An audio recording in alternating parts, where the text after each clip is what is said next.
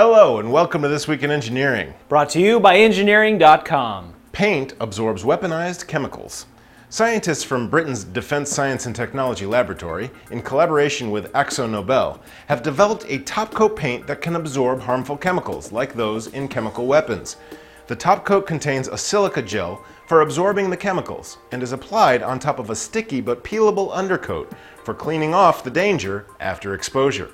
Future research includes paint that changes color when exposed to chemical attack, or other coatings that neutralize in addition to absorbing chemical weapons. Pioneer anomaly solved. The Pioneer 10 and 11 spacecraft were launched in the early 70s to eventually leave the solar system.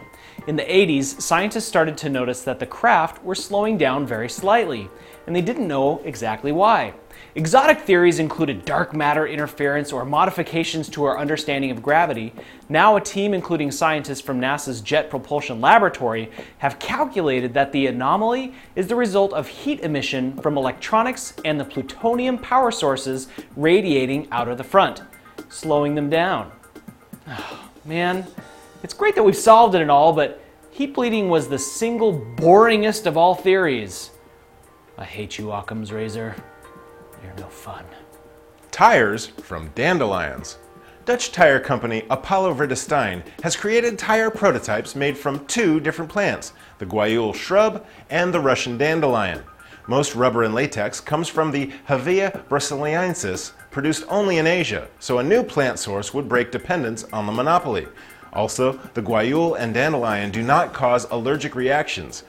Tires from dandelions? It's like we're taking ordinary lawn blight and turning it into future junkyard blight. Nanobots target hepatitis C. Researchers from the University of Florida have now created nanobots designed to attack the hepatitis C virus through its reproduction mechanism. The so called nanozyme contains two biological parts an enzyme that destroys the virus's messenger RNA and a DNA oligonucleotide that identifies the target. The system is still in early research phases, but offers hope to sufferers with limited treatment options which have a low success rate. Worldwide, about 170 million people are infected by hepatitis C. Japanese trash can bot. A Japanese do it yourself inventor has created a robot trash can that will roll across a floor to catch whatever is thrown its way. The robot has three wheels, all of which can rotate 360 degrees, and all drive in the same direction. Incoming trash is sensed by a Kinect sensor attached to the wall. Now, if someone could only invent me a basketball hoop bot, I might finally got game, yo. That's how kids say it, right? I think so. I think it is. Yeah. Yeah, God is a present tense verb. Inflatable heat shield. NASA has successfully tested an inflatable heat shield to be used for atmospheric reentry.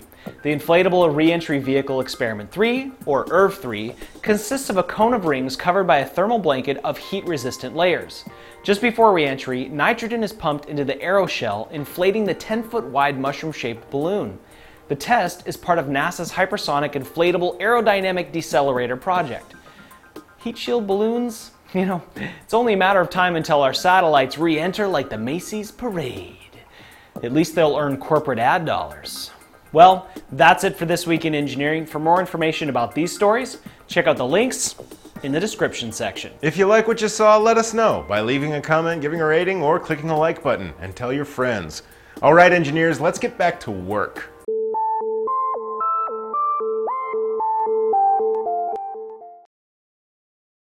Most rubber and latex comes from Hevea brasiliensis. Brasiliensis. Hevea brasiliensis. All right.